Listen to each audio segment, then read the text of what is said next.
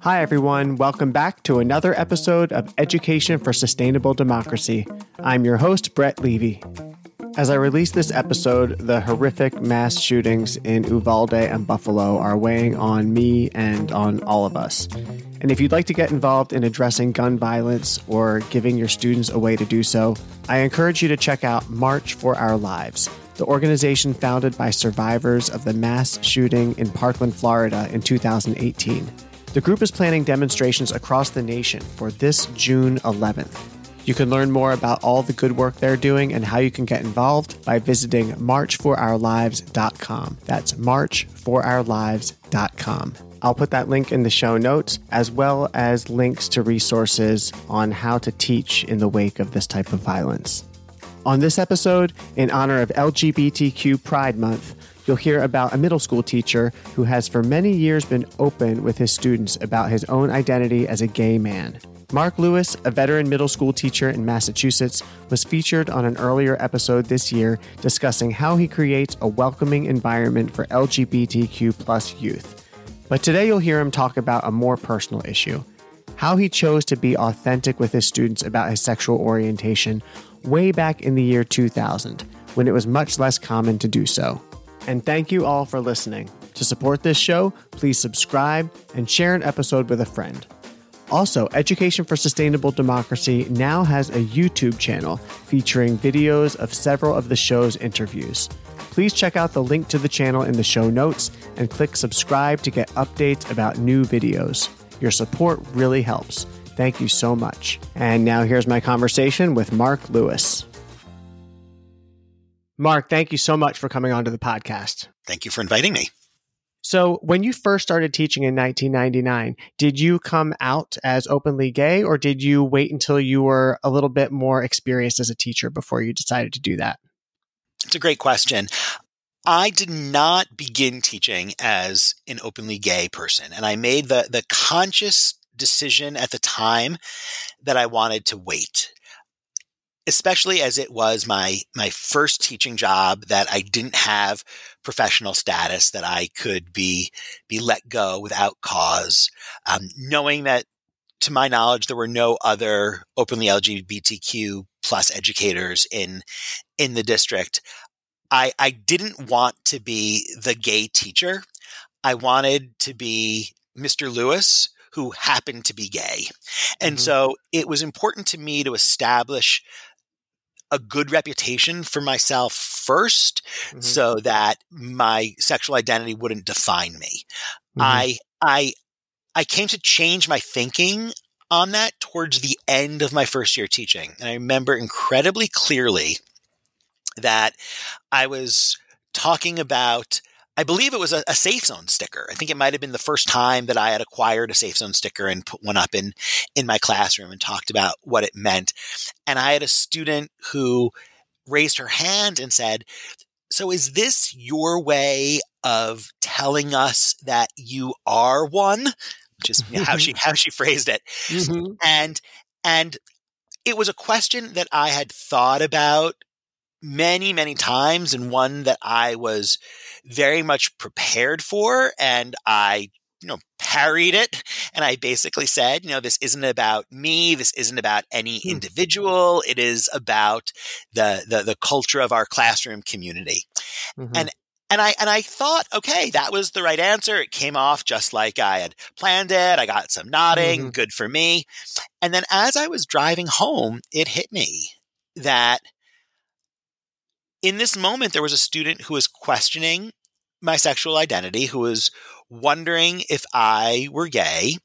And the message that I gave her and the rest of the class in that response was that it was not something that I could talk about, that it was something that I needed to hide, that there was some shame in not responding to that question authentically. And it made me realize that not only was my presence as a closeted teacher in the classroom not doing the beneficial work that I believe that my eventually being out could allow me to do, but that I was in fact making things worse for students who they themselves believed that they needed to stay closeted. And my not answering that question honestly reinforced that.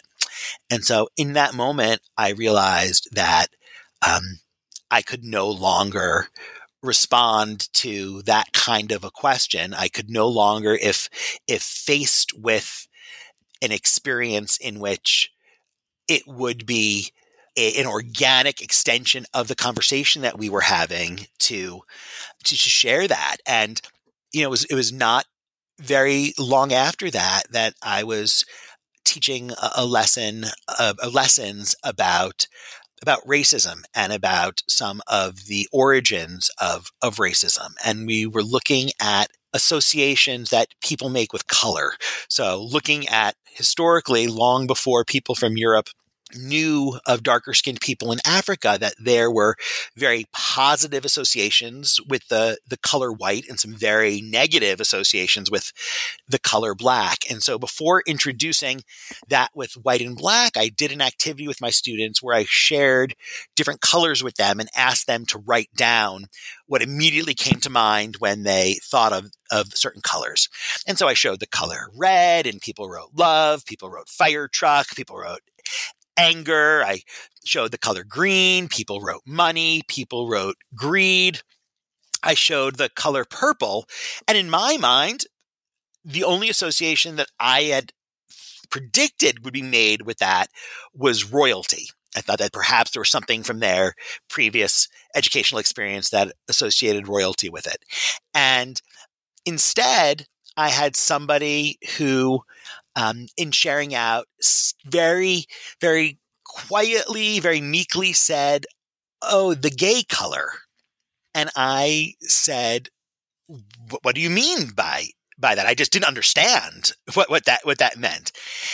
And he said, Well, you know, it's just a, a color that you know, I associate with with being gay. And then I heard around the room several other people say, "Oh yeah, I thought that too. I thought that too. I thought that too." And I said, How many of you wrote that down? And no one else raised their hands.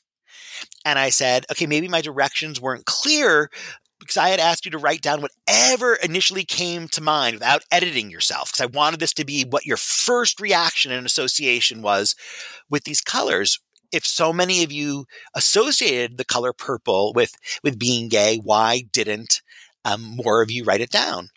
And people started to to share well it's just not something that i thought was appropriate to mention at school. I didn't think it was a word that that we could use at school. It's just not something that that uh, you know i'm comfortable talking about and when someone you know mentions a feeling of discomfort i think we as educators need to explore that. I think we need to be able to, to, to, to, to, to find out what the source of that discomfort was because it's, it's not something that we, a place we want to leave our students in. And a student said, well, you know, we just don't know any gay people. And at mm-hmm. that moment, mm-hmm. I, I realized I didn't have a choice. That that mm-hmm. I, I had to in that moment say, you know, I think we all know many more gay people than we realize. We just might not know that they're gay. And I said, I know all of you know at least, you know, at least one gay person. And I shared, you know, that, that, that, that, that, that, that, I was gay. Mm-hmm. Um, and so, you know, that was the, the, the, the first time that I, that I came out and I had, I had, I'd gone to my assistant superintendent after school that day because I didn't know what to expect. I didn't know what was going to come. I didn't, I mean, this was 2000. Right? I didn't know what letters were going to come in, what emails, what phone calls. It, it, as far as I knew, nothing like this had happened here before. But he mm-hmm. is someone with whom I he he knew that I was gay. We had talked about about my being gay and talked about following the the conversation I had previously with with the student where I I didn't respond authentically. I told him, I told my principal that the next time something similar happened, I would need to be able to respond honestly. And he, we talked about it. And then the next morning, he met me at the door to my classroom before I got there and said, You know what? I think it's really important that you tell all the rest of your classes today that you're gay because you wouldn't want four of your five classes to think that the other class was special and you shared something with them that you didn't share with the rest of them because then that would make it seem like more of a of a big deal right so so i i got lucky in right. that i i had administrators and people who got it not all of them and not at all times. That particular one did.